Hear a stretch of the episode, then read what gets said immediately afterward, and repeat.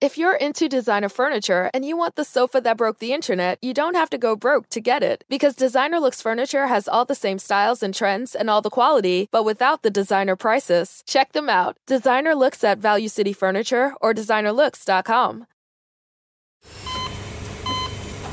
Hear that? That's the sound of a patient whose health data is protected from a cyber attack. And that, that's the sound of a financial system that's digitally secured from bad actors. Right now, there's an invisible war being fought on a digital battlefield that impacts what we do every day. That's why at Peraton, we do the can't be done to help protect the vital systems we rely on. Because if we don't, the alternative is unimaginable. Peraton. How did we become Central Ohio's most trusted team of orthopedic experts? We focus on what matters most our patients. At Orthopedic One, we know we're only at our best when we're helping you get better. And every day, your commitment to overcoming pain and injury inspires and moves us. That's why we bring our best every day to earn your trust.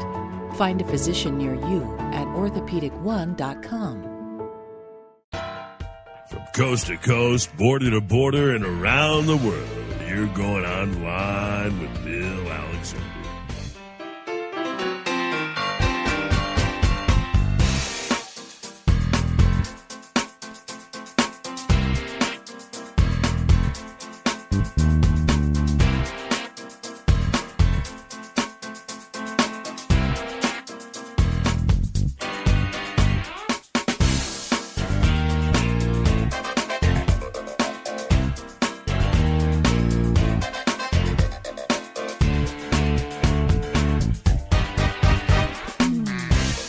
Good day, everyone. Yours truly, uh, William Eric Alexander. All my friends call me Bill, and you're online with Bill Alexander, brought to you in part by Phil Giannetti Motors, providing quality vehicles for over 50 years. Stop by and give Chip a call.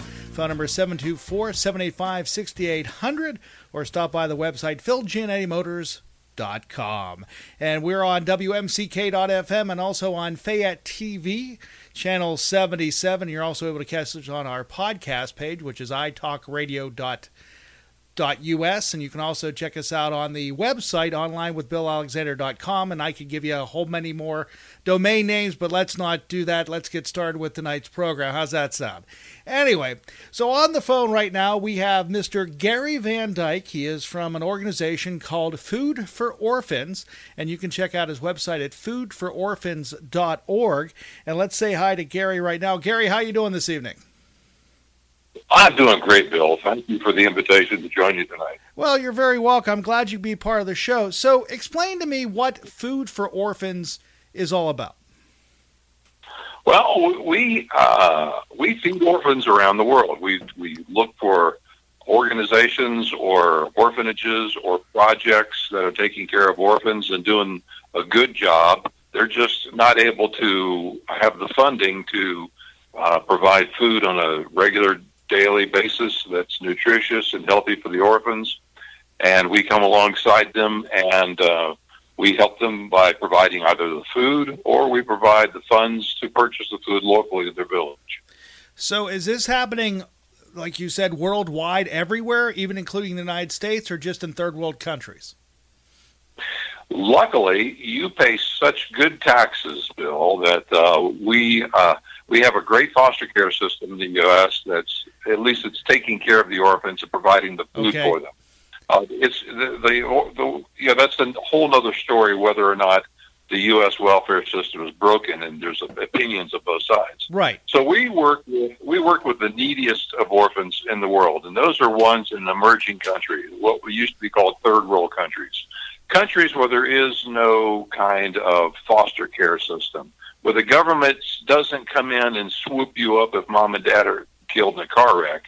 If mom and dad die of a car wreck, uh, or a disease, or war, or you're abandoned.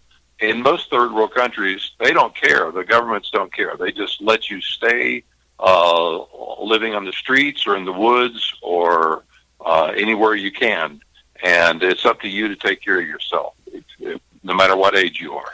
So, what made you want to get started and do and, and work with this organization, or actually create this organization? Well, back in 2007, I had been working for a couple of years with uh, another organization doing some media for them and things like that. And my background's in radio and television. I would And have so never. I, I- I would have never guessed that just by listening to you. You're kind. You're kind. I, uh, I I was traveling to different projects around the world, and this other organization worked with impoverished children as well as orphans. And I, so I was able to I was able to actually see and go to the homes and go to the projects and see how what their life was like and see what their needs really were. And Bill, I be honest with you, I have never in my life uh, seen such poverty. I thought I knew what poverty was. I thought I'd experienced. Now I'm from Kentucky, Okay. and and so and so I you know I I've seen poverty, at least the U.S. version of it. What I had not anticipated was to see the depth and the depravity of the poverty that I saw in a third world country. And so when I when I went around to these projects and I saw them, and I came home and I was concerned because I was holding children in my arms who were dying, who were literally starving to death. And we did as much as we could while we were there, but I knew that whatever I did, you know, food only lasts a few days before it starts rotting. And since these kids don't have refrigerators in- Right. in there, and when they were wherever they're living. So we, I knew that we had to do, if we were going to do something meaningful, it had to be on a long-term basis. And so since 2007, uh, we've been able to provide over 8 million meals to orphans in 16 different countries. Okay. And I'm looking at your website right now, and it shows that one in nine people in this world do not have enough to eat, which is about seven, 795 million people, people, which is a staggering number to think there's that many people in this world that are going to bed hungry tonight. Well, I uh, I can give you a figure that I'm, I'm much more familiar with, and that's tonight. 60 million orphans. Those are children who've lost mom and dad, Yep. or mom or dad. Maybe they, they may have lost one or the other, or they've been abandoned. Uh, their parents may still be alive, but their parents have just abandoned them. Uh, we consider those orphans as well. But 60 million will go to bed hungry tonight, and will go to bed hungry probably every night. As a matter of fact, Bill, uh, every 90 seconds an orphan starves to death. That's a really painful That- way to go. That is just It unbelievable. is. Well, it doesn't have to happen that way. There, there's enough food in the world to feed everyone, and the problem is is logistics. We, you know, these these orphans have no one to care for them, no one to bring them food, and we're talking now. We're talking about children now who are could be one or two years old. Right. Uh, I've got, I've, I know, I've met children who are eight and nine years old who are the breadwinners for their family, for their brothers and sisters, where they, it's up to them at eight or nine years old to, to go out and find food for their brothers and sisters. And that is, there's no other solution because the government will not feed them. So that's where Food for Orphans comes in we said we're going to help you. We're going to help you find these kids. We're going to help you. We're going to support the, the projects that, like orphanages, that are taking care of these children, and we're going to make sure that you have food every single day, so these kids don't have to suffer like that. What countries are suffering the most? Probably those in the South Sahara area. Okay. Uh, we're in Kenya, Okay. Central African Republic, and uh, you know we've been in Zimbabwe, and uh, we've been in quite a few countries in South Africa. Uh, some of the other countries they're they're having difficulty, but it, not at the level that they're having there. And what is, I mean, of course, there's just so many people and there's not enough food. Is there other reasons that are causing this problem? Is it is it politics? Is it war? Is it um, environmental causes? What is the some of the reasons why these kids are having this this difficulty? Well, the, the the thing about the U.S. I mean, I guess this is you know I've, I was born here in the U.S., raised here in the U.S., lived here all my life. So this is the only experience I've got. Okay. And the experience I have here is that it's we we've got uh, a, we we we do tax our citizens. They, we require them to pay a tax. We require them to pay tax on anything they purchase and an income tax and everything to the tires in your car. And so all of these things are planned out ahead of time to take care of the needs of the people in this country, whether it be to fix the roads or to, or to scoop up an orphan whose parents have died Right. and have somebody take care of them and be responsible. In a third world country, they don't have that. They don't have the taxation, so the infrastructure is broken to begin with. Okay. They have no way of, of taking care of that. And then you've got people who uh, who who just uh, just haven't got plans. They just don't have any way of taking care of this, and so uh, they require they they uh, depend on their neighbors to help. And we see that a lot in places like Central African Republic, where there really aren't really a lot of orphanages, but there is a, a kind of a social structure where if uh, a neighbor's child comes to you and says, "My parents died, I need a place to sleep," you're to provide them a corner of your hut and let them sleep there. Now, that doesn't mean you have to feed them or give them anything. It just means that you're required to let them sleep there, and that's about as good as it gets. Okay. And how much how much money does it take to feed a child? Well, we we can only average this out internationally because every country is going to be different. Right. But Food for Orphans has got it down now to about 37 cents a meal. 37 cents, which is the difference maybe between, uh, for you and I, between a large French fry and a medium. Right. Uh, if we were to reduce from our French fry consumption from large fries to medium, we'd have enough money then to provide an orphan an entire meal for that day. Uh, and at, at, at foodfororphans.org, people can, if they really want to, they can donate. And uh, we have a, a, a way that they can donate to us $33 a month. If you wanted to do something reoccurring, that would provide uh, that would provide food every single day for three orphans, and that's at 37 cents a meal. Okay. And and and and the money that you raise does it all go to the orphan? Is there some for overhead cost? How does that work out? Well, unfortunately, the electric company will not give me free electricity. I have asked them, and they won't do it. Okay. The post office, the post office won't mail my letters for, For free. free. Yeah. So we do have we do have expenses. If the computer breaks down, I have to call someone to come over and fix it. Right. Uh, but but but we do have overhead costs. But we, I- you know, I started Food for Orphans in 2007, and and and Bill, I'll be honest with you, I I've been a donor ever since to Food for Orphans, which means that the money that I donate, I want to make sure it goes to the Right. uh, to the most efficient way possible to care for these children. And so what we do is we make sure that we cut all of our expenses to the bone right. and uh, you, you don't see me flying first class. Uh, none, nothing like that. Uh, you know, and and I, I, I at 67 years old, I didn't even start Food for Orphans until I was 55. But it's, and now I'm 67, and uh, you know I'm still hanging in there, still doing well, hmm and have got got some challenges. But we do that for a reason. Uh, I don't have to pay somebody an outlandish executive salary to run this. Uh, I have a very modest income, very small, quite frankly, and I and that's you know that's because we want to have as much of our donors' dollars go to the food as possible Okay. and even to the point, even to the point of we don't ship food from the United States over there unless that's the only way that we can get it there. Unless that's the only way they can get food, and that doesn't happen very often. But we try to per- let them purchase the food locally in their in their village so that they could uh, actually stimulate the economy in their village and also give them the food they need when they need it. Um, since you've been doing this for uh, since 2007, have you had any idea how many kids you've f- fed over that period of time?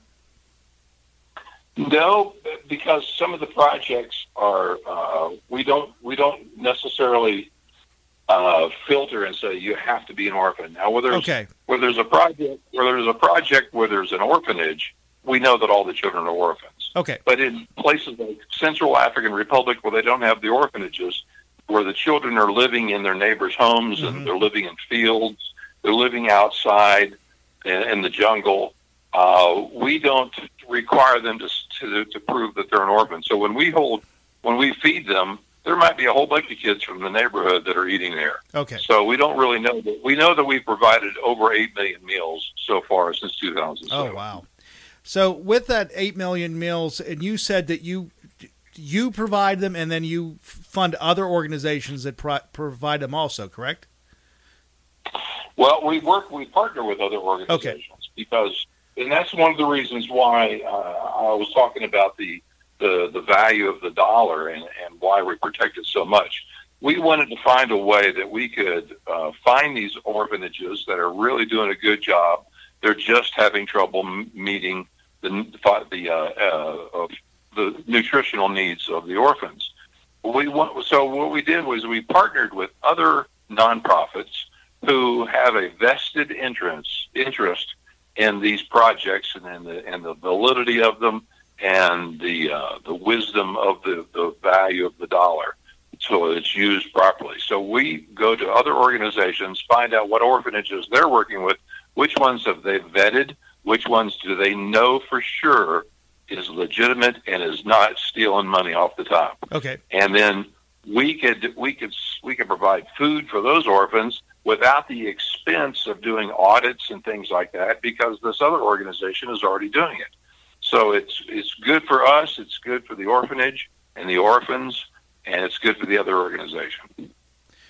So th- doing this must give you one one heck of a sense of accomplishment.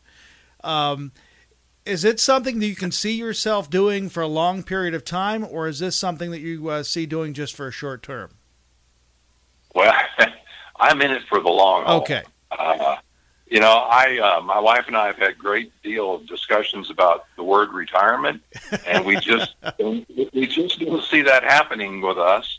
It, and it's because uh, we're, we're, we're doing, we're accomplishing something. Something's working here really, really well. And that's good. And so I'm really happy with uh, with the fact that I, I I do sleep well at night. To be honest with you, and it's because I know for a fact that there's some children who who would be dying right now. Right. If it wasn't for the donors who picked up the phone or went onto our website and and made that donation, because without them, these children would not be around. And there's no reason for these kids to suffer, Bill. There's just no reason. So Gary, other than you, who else works for your organization, um, Food for Orphans? Well, we've had a variety of staff. People love coming here and working, and uh, we are simply a pipeline. I'm not a philanthropist. Okay. I don't have any money. Uh, we we started with five hundred dollars that we put in the bank account, and my wife and I have been donors every month since then. But uh, we, we, we, we cut it to the bone, uh, and we keep it as small as possible. And how with very very few very few employees. How many donors? Do you have any idea how many donors you have right now?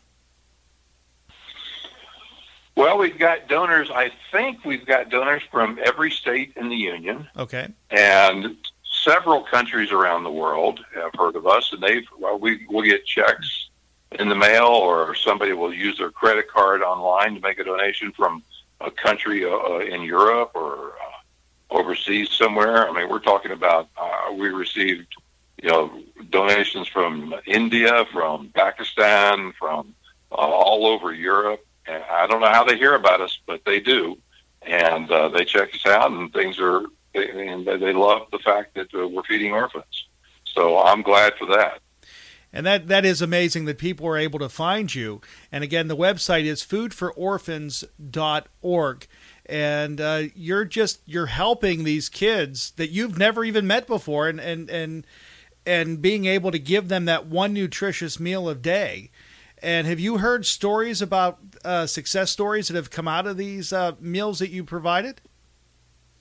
Well, I, yes. As a matter of fact, we, uh, uh my wife and I were we went to visit one of the larger projects in Zimbabwe that we had just have we just agreed to, to take care of their food needs. Okay. And so we went over. We we we, we spoke to the people, and uh, they allowed us to speak to the children as a group. There was about 400 uh, children who orphans there that we spoke to. And when, I, as I was speaking, I, I noticed that a lot of them were laying down on the ground, and their noses were runny, and and their their stomachs were all bloated from malnutrition. Mhm. Their hair was orange, orangey color from malnutrition, and uh, and when when I went through the crowd of children, and was you know talking to them and and you know kibitzing with them and playing around and having fun. I noticed that a lot of them were had high fevers Okay. and I knew that I knew that they were very very sick. Well, we we, we put them on this program of just providing food for them every day, and we went back two years later and met with the same group. And uh, of course, they're older now, and there was all kinds of new kids in there, and it was a larger group. But we noticed that the bloated bellies were gone, the orange hair was totally gone, and uh, the runny noses. There were less runny noses but very few of them had fevers, and we were we knew that it was because uh, nutritional food helps children fight off diseases, Right. and we knew that's that's the normal, natural way, and so we definitely saw the reaction and saw what uh, what can be done. But Bill, there's there's you know there's children out there. You know, let me tell you about one. Uh, her name's Mary, and and these these names, some of them are, are American, but that's that's what they do. They they just use common names. Right. And Mary Mary lived in Africa. She lived in a one room mud hut, had no windows, an old blanket for a door. She wore a torn T shirt that somebody gave her because that's all she had. It was just this one T shirt. She had two little brothers, and uh, they were all orphaned. They were abandoned. They had to fend for themselves. Every morning, Mary went into the jungle. She looked for mangoes at a mango tree Okay. so that she could not, not eat them but sell them. And uh, the the day we met them, they'd only found two mangoes that day. Well, Mary has to go out and do this every day because she's got no other way to feed herself and her two little brothers. And Mary is only eight years old. Wow. And Mary was not in the country where they have orphanages, or I would have taken her to an orphanage and said, "Look, y'all take care of her." Right. They didn't have orphanages. This was a country where they just had where, where children had to find their own way to live. For instance, they would go to a field at night, and the children will would all lay down like a dog pile, and just lay on top of each other just to stay warm hmm because there's no nowhere else to live, no one else to take care of them, and that's where we stepped in and we started a community feeding project Okay. where we know, we know that a lot of kids have parents and they're still eating. That doesn't bother us too much. I mean, it doesn't bother us at all. We we know for a fact then that the orphans, at least, who have no one to care for them, that they're going to get a meal every day. All right. So those are those are those are the stories of of kids that have actually been under you know the nutritional program and are able to get good food every day, and someone like Mary who really needs help. Right. She needs someone to step in and help them, and to be part of uh, someone to provide food for them. Now, you know, these are not kids that are lazy. You know, they're 32 year old living in their mother's basement. Right. These are these are children. These are kids who who don't have any skills, who can't work, who who just don't know what to do in life. And uh, I don't think there's anything wrong for a bunch of grown ups to get together and say, "We'll take care of you. Right. We'll, we'll we'll we'll provide you food." And and that's you know if we can't step up and do that, then we're not much of adults. Yeah. we're not And- much grown up. And I, I agree with you on that because it, it, it has to be heartbreaking to see these kids um, when you first see them before the food programs start. And then, like you said, going back two years later, it has to be heartwarming to see that all the work that you've, you've put in has actually benefited a group of kids so they could actually survive and thrive and move on with their lives. Because just the story of them in the middle of a field uh, piling on each other just to get warmth is heartbreaking if you really think about it. I mean, it it, it just is. But I hope this will Yeah. this will actually educate my audience and a lot of people to understand that this stuff does go on.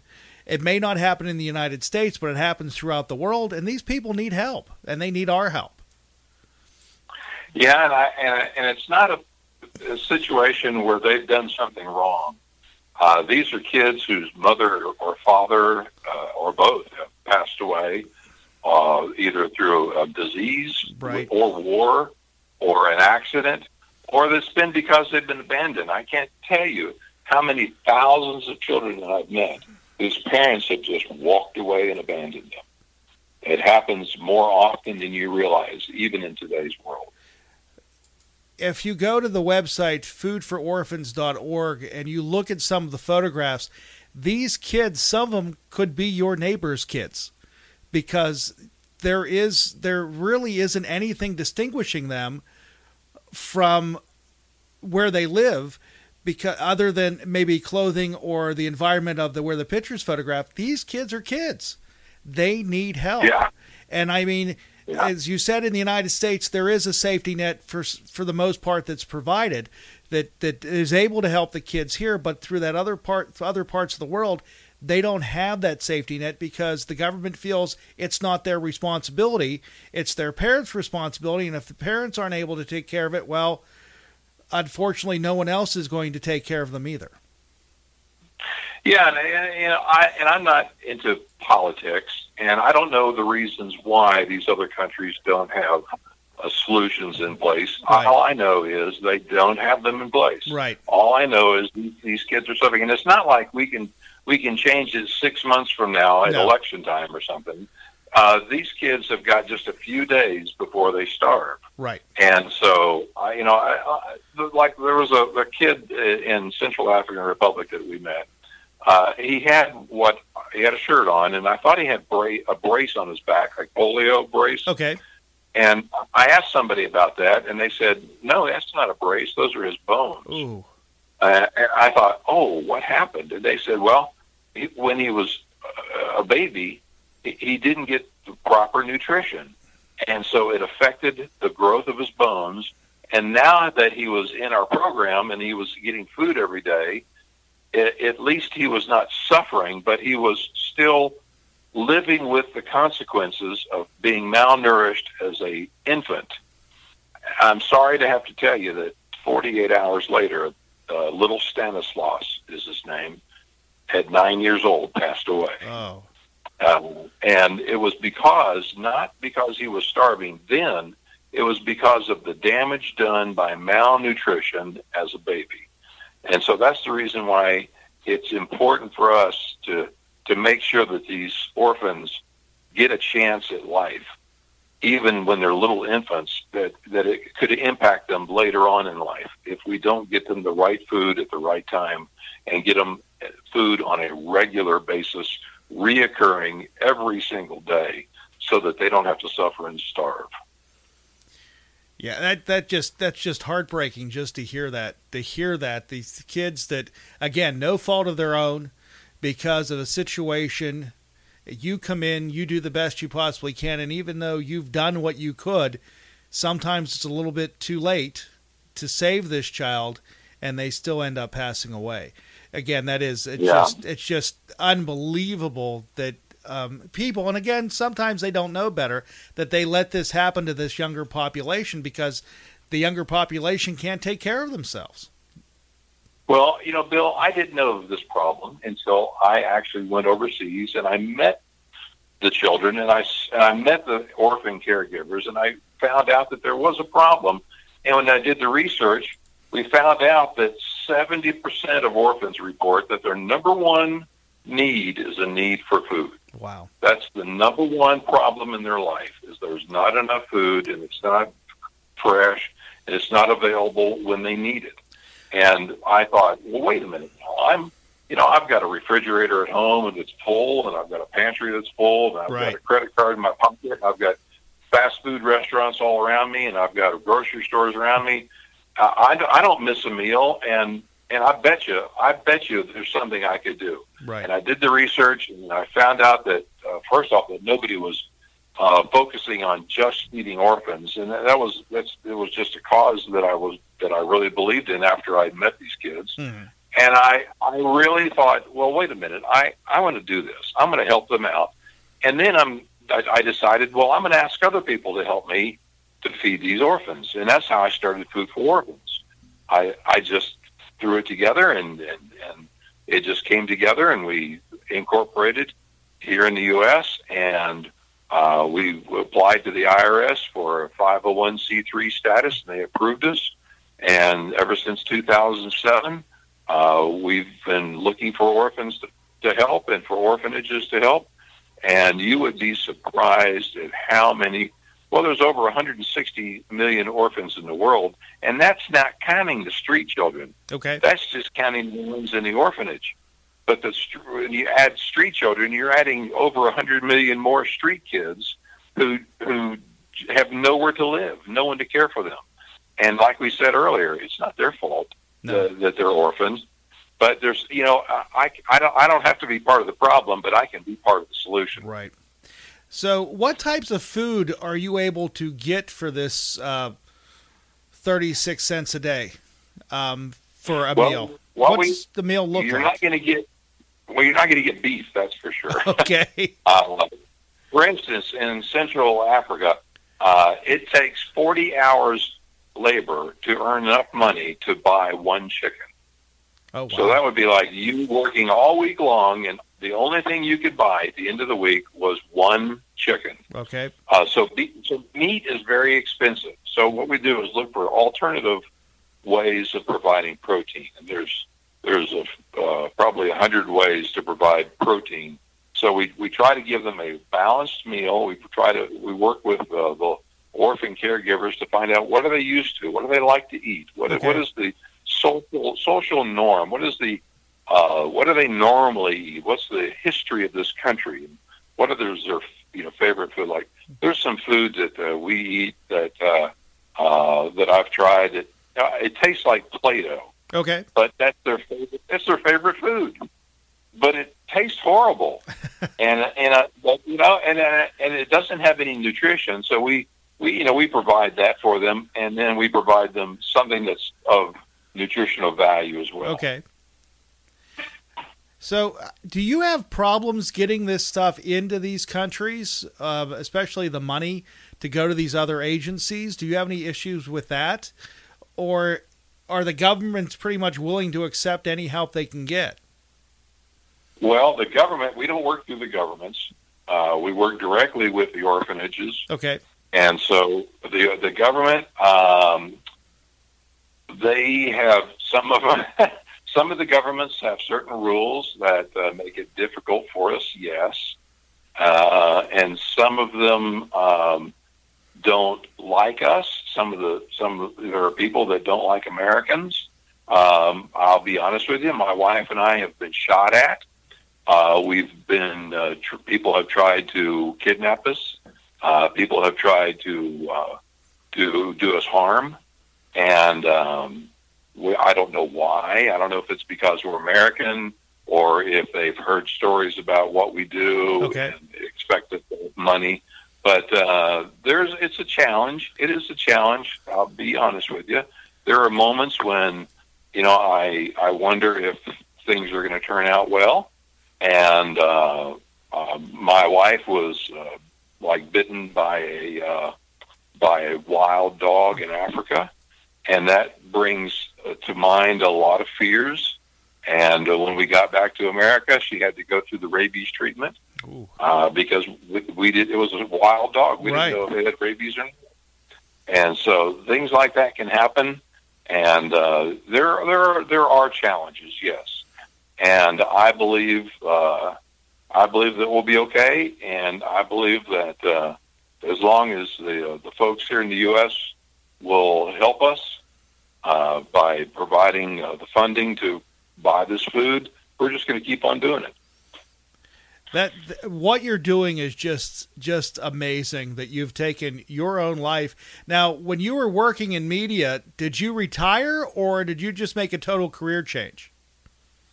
Well, I was in radio and television, and I I I I, I've been about 25 years in radio and television, and I was doing very well, and I continued doing it after I started Food for Orphans until it got to be so that it was so overwhelming I had no choice but to stop. So I, I stopped it on my own, Okay. and I had you know I had contracts and things like that that I had to to not renew, and uh, it was it was uh, a, it was challenging and it was difficult and to, to leave behind a career that I fell in love with so much, and then and really enjoy doing it.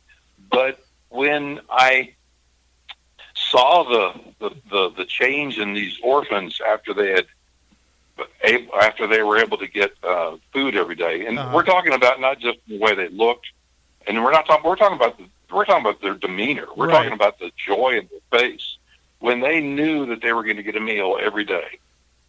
It just changed them because you know, you and I can be told by the doctor, look, we're going to have a blood test tomorrow morning. I want you to fast tonight for 12 hours. We've all done that. Mm-hmm. Don't eat anything after midnight, and, and it's fine, you know. So I don't get my coffee tomorrow morning or the or the cinnamon roll. Right. Uh, I know that the fact that I'm gonna I'm gonna have a nice lunch anyway. Right. Well, you know what? I can I can fast like that all the time because I know for a fact when my next meal is coming. I know when I'm going to eat again. These orphans sometimes they'll take a bite of food and they have no idea when they'll ever eat again. Mm-hmm. And they don't see it coming. They don't know where it's coming from. They don't know how they're going to find it. They don't know where it's, when it's going to get there. They don't know when they're going to find food. and and Bill, that adds a great deal of pressure and strain, and you can see it on their face. There's there's no joy, no happiness. There's fear, scared to death. Right and because they don't know what's going to happen. And then there's also that that uh, gnawing in their stomach, that that hunger that never goes away because they can never get enough to eat. They mm. can hmm. only, you know, they only get a, a bite or two maybe on their own. And when when we we when we when we uh, agree to fund an orphanage uh, to provide them the food and to and provide them the funds to buy the food, we want to make sure that they're able to to get enough. We okay. want to make sure that these kids they don't they're not just given two bites and that's it. They're given a full meal. And it's consistent, correct? Oh yes. That's that's part of the necessity.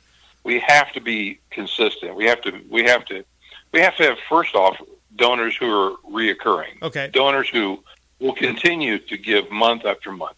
Because because, you know, I look at it this way. I'm going to eat every day. So why should I at least help one or two orphans eat every day? It, it's so easy. I mean, it's so easy. It's it's not a lot of money, and it's so easy to do it on our website. Right. And so that's that's what we're asking people. You know, people don't have to do this. There's no no one's going to look over your shoulder. No one's going to say thank you. No one's going to say attaboy. Right. It's just going to be between between you and God and the orphan. Yeah. That's it. So when you went to your wife, you said you were leaving radio. You told your wife about this. What did she say? My wife is probably the greatest woman in the world. Uh, she said, "Well, if you believe in it," and she said, "Then then do it." Okay. And uh, she's uh, yeah. There's there's been times when she was the breadwinner in the family for a while there, and so it was important that. Uh, that she does she have an agreement to this? Because I wouldn't, you know, I depend on her for her wisdom too. So I'm not, I wouldn't have done it if she had said there's a red flag here. Uh, she was also concerned about the orphans. She's she's had been to visit these projects as well. Okay, she's seen them. She's met them. She's held them in her, her arms. Uh, she's held dying children in her arms as well, and so she knew the great need. And since 2007, she and I have been donors to Food for Orphans as well. So we're talking about not only asking other people to donate, but we're donors as well. Yeah. Usually, organizations like yours have reached out to people of notoriety, say celebrities, and that. Have eh, have you have anybody speaking on your behalf that would be classified as a celebrity? Well, we we don't have anyone who's speaking for us. We we do have some celebrities who have um, partnered with us okay. and, and, are helping are helping to feed orphans and uh, uh, you know to toss names out. Uh, you know the uh, the gentleman who owns My Pillow. Yes. dot com. He you know he's funded us and uh, Stephen Baldwin and uh, Hailey Bieber and you know Justin Bieber's wife. Uh-huh. And, uh, she and her uh, she and her father Stephen Baldwin and their family, uh, Alec Baldwin's daughter. They've been to our pro- they've been to our project. Oh, they've really? Okay. yeah, they've they've been they've gone with me to visit the orphan projects, and they became donors and they became supporters of Food for Orphans as well because they've actually seen it with their own eyes, and they know the the the, the challenges that are, that are faced out there in the real world. So I would love to have more, though. well, I'm sure you would, but again, that's that's impressive right there that they've actually gone with you to see what you're dealing with on a regular basis. Now, how many times do you go to the go to the orphanages a year to uh, to see what's going on, to monitoring where the food's going to, and everything? Well, my, between the two of us, we used to take about six to ten trips a year. Okay. But uh, the past few years have been a little tougher on me. I've um, uh, about s- six months after uh, we started Food for Orphans, my wife uh, developed breast cancer. Oh, I'm sorry. And so she had to go through radiation, and she Mhm. went through chemo, and she went through surgery. And about uh, four months later, uh, I was diagnosed with cancer. And then uh, about about four months after that, five months after that, I was diagnosed with a second form of cancer that was totally unrelated to the first Oh, wow. kind. And then about two years after that, the, I was diagnosed with Parkinson's disease. So the Parkinson's is taking uh, its toll on me as far as uh, taking my energy Okay. away and, and creating some challenges for me. So I don't travel as much as I used to. But the nice thing is, in the day that we're in, we can pick up uh, uh, our computer or a laptop and then, you know, open up Skype.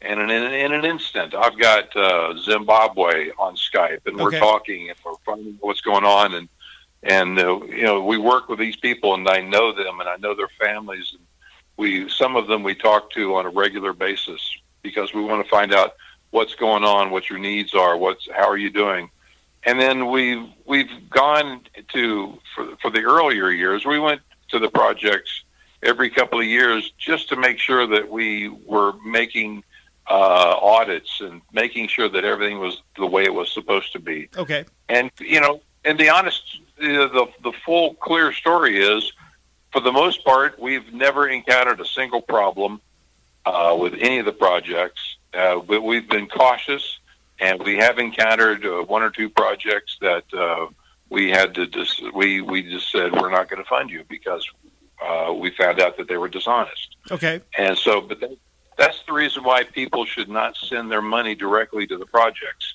because you don't know for sure whether it's a legitimate project or not. And we go we go to the nth degree to make sure that these are legit projects, that there's no money skimming off the top, that they're spending the money the way they're supposed to, the kids are getting the food the way they're supposed to, and uh, and that's that's part of the due diligence that we have to be best stewards we can of our of the donors' donations. and just to hear the the uh, the challenges that you've been through over the last few years, you and your wife, m- the normal person would have just said, "You know what? I got to deal with my own problems. I can't deal with someone else."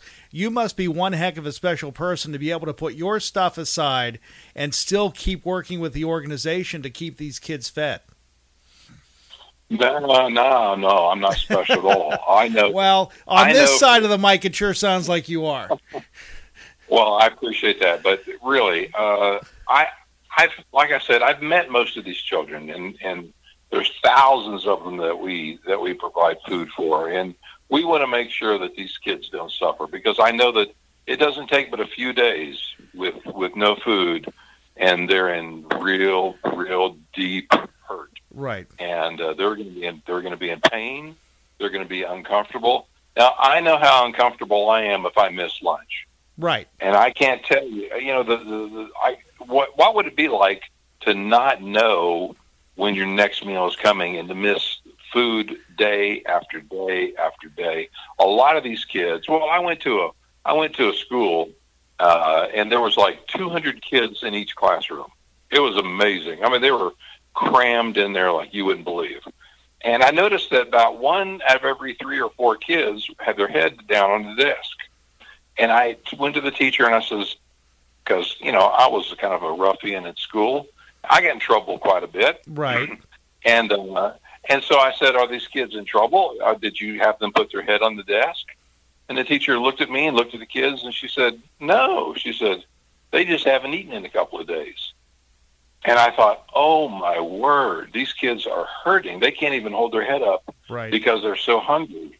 And and they were they were beginning to they were beginning to weaken because of the lack of food. Mhm. And I I I thought, you know, I'm going home and I'm I'm going, you know, back to my lifestyle of eating every day, three meals a day. And I said, if if I can't help them, then I don't deserve to eat as well. Uh, and so I made a decision. I'm going to do whatever I can for as long as I can, and to help them is help as many as I can. Because the thing is, is that they do grow older. They do age out of the system. Right. They do get to be 18 and 19 years old. They're off on their own. But Bill, there's always another flood of children coming in whose parents have passed away or have been killed or have abandoned their children. And these kids need some help. We don't help the ones that don't need help, I promise you. Okay. We don't we don't we don't do that. We only help the ones that need the help. I think one of the toughest things for me to hear because I have uh, I have I have three kids of my own, and imagining them when they were younger trying to fend for themselves to try to get a meal, if there was no one there able to help provide it to them, is just unbelievable because I can't imagine that.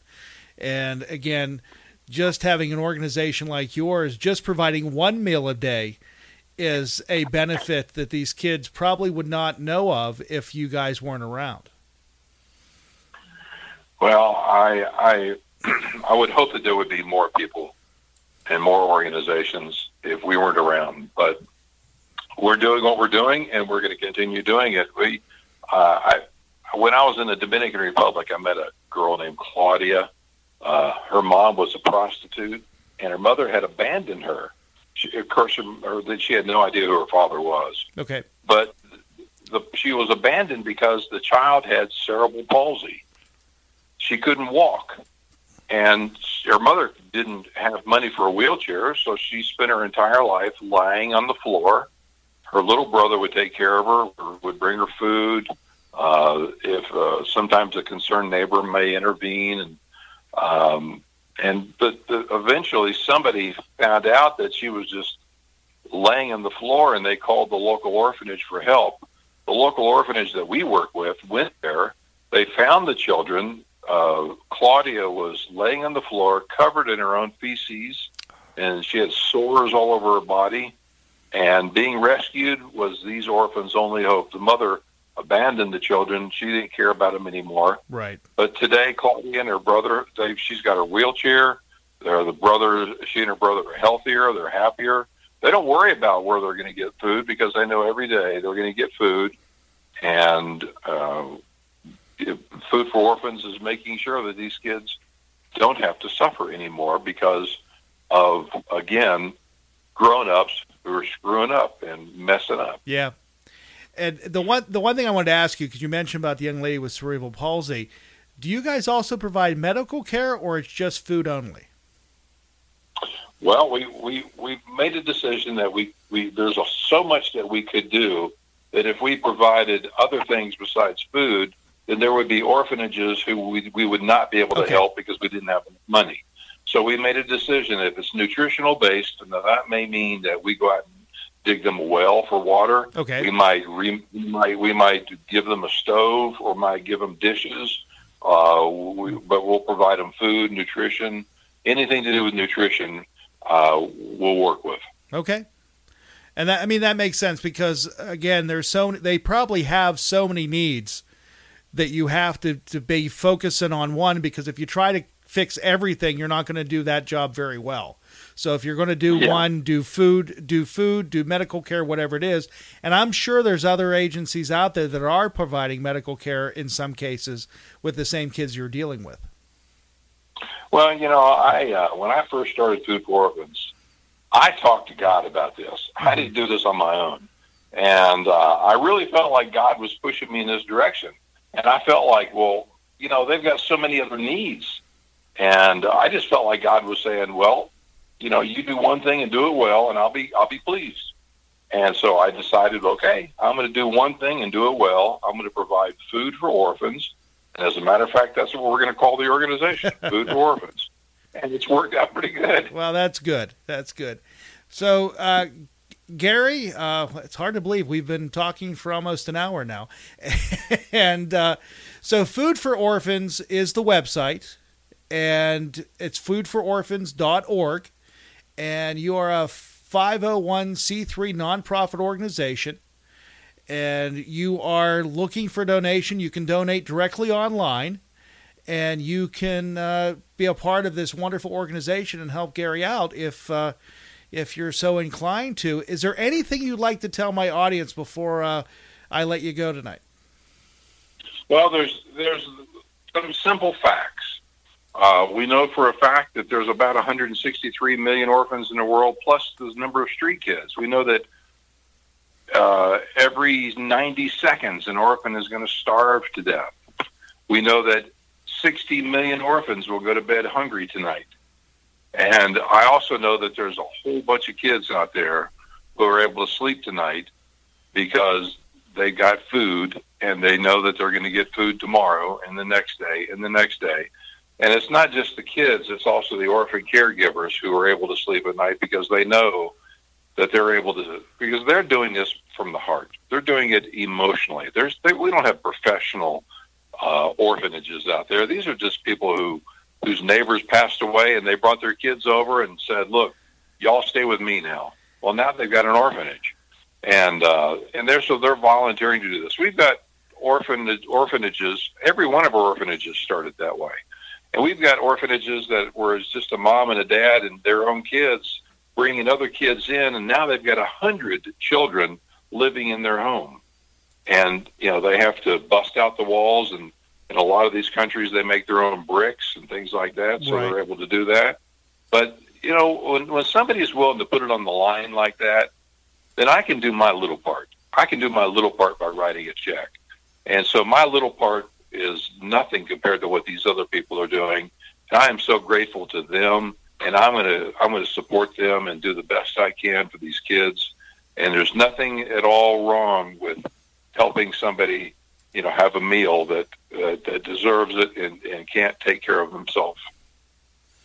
Well, Gary, I appreciate you taking the time tonight to talk with us, and I am, um, I am, I don't know what the word to you. I, I am just, uh, let's see, what, how do I want to put this? Because I'm just so impressed with everything you've done, that you are, are are putting these kids' needs before your own. That you're trying to get these kids at least one meal a day, and you've you've provided millions of me- millions of meals over the last 12 years and probably hopefully millions more over the next 12 years again you are a very selfless person and it was an honor to have you on the program this evening Well, thank you, Bill. You're quite generous, and I appreciate your kind words. And I do appreciate your listeners and those that will go to the website and uh, make a difference in the life of an orphan.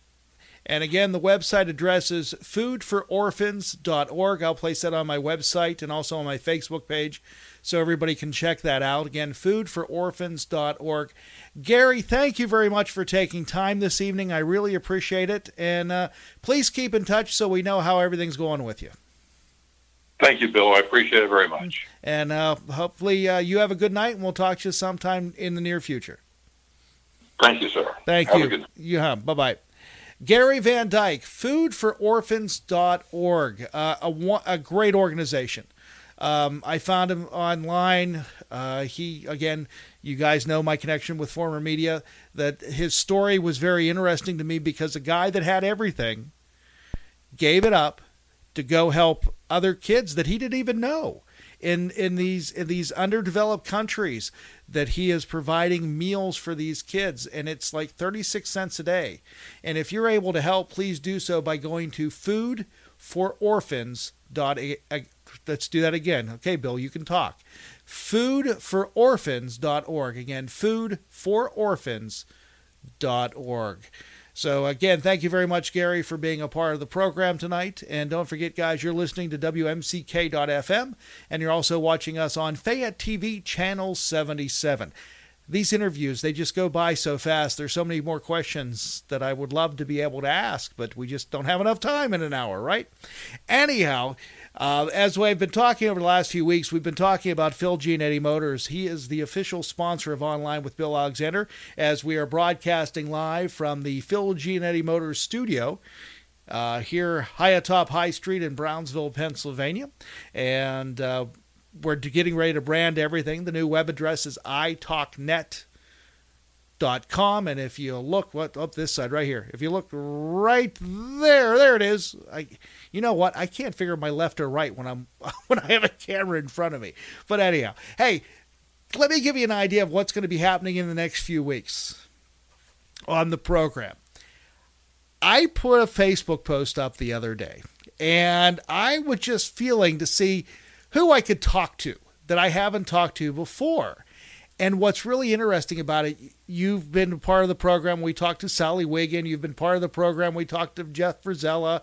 You've been part of the program. We talked to Clark Ingram. We talked to all these people in media.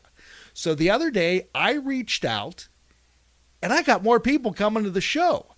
I'm really excited. Coming up on the show in the next coming weeks, we have Dean Connors, formerly of WASP FM and also Froggy.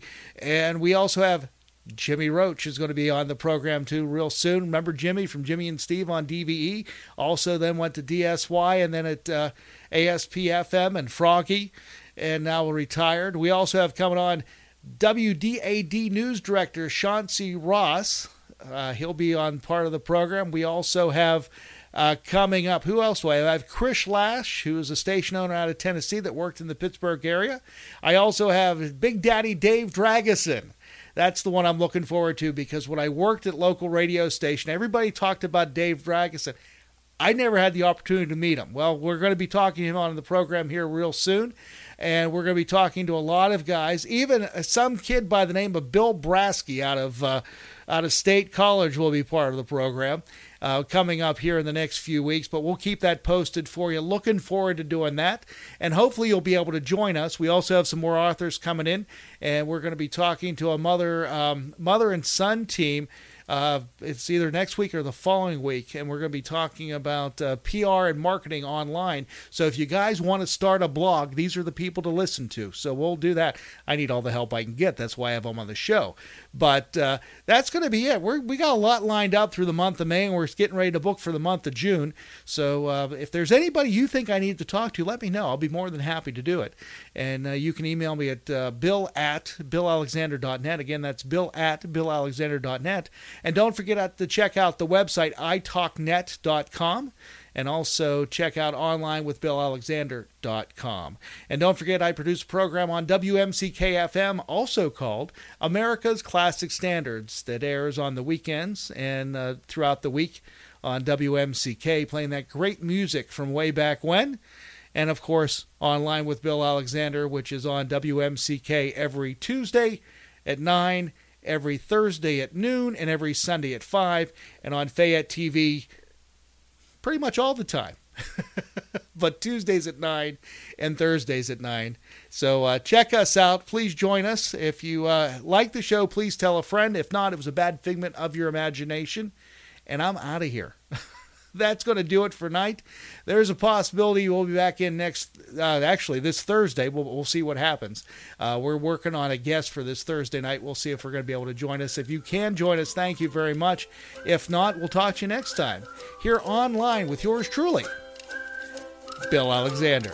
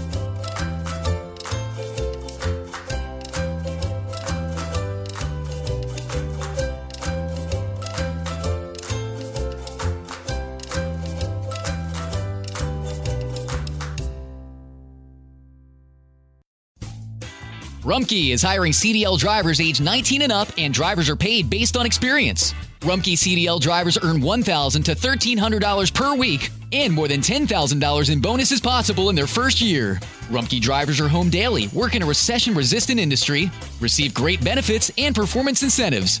Start a lucrative career and apply now at rumpkecareers.com. Equal opportunity employer restrictions apply. Did we become Central Ohio's most trusted team of orthopedic experts? We focus on what matters most our patients. At Orthopedic One, we know we're only at our best when we're helping you get better. And every day, your commitment to overcoming pain and injury inspires and moves us. That's why we bring our best every day to earn your trust. Find a physician near you at orthopedic1.com. It takes a lot of ingredients to fix or build a car, like cooking, but without the frozen dinner easy way out. eBay Motors has 122 million parts. It's always the right fitment, so you can follow any recipe to a T. Whether it's a vintage Italian coupe that's classic like grandma's meatballs, or a German luxury car that's as complicated as Oma's rouladen, to cook up something great in the garage, use the eBay Motors app or visit ebaymotors.com. Let's ride. Just when I finish my to-do list, We need more chips, Mom. Honey, I need a lot of chicken. something else comes up. That's when I use Instacart to help get everything we need from BJ's Wholesale Club delivered right to our door in as fast as one hour. And then finally, I can relax. Mom, I think we're out of toilet paper. Time for another BJ's order. Download the Instacart app or visit instacart.com to get $10 off your first order using the code BJ's Wholesale 10. Offer valid for a limited time. Minimum order $35. Additional terms apply.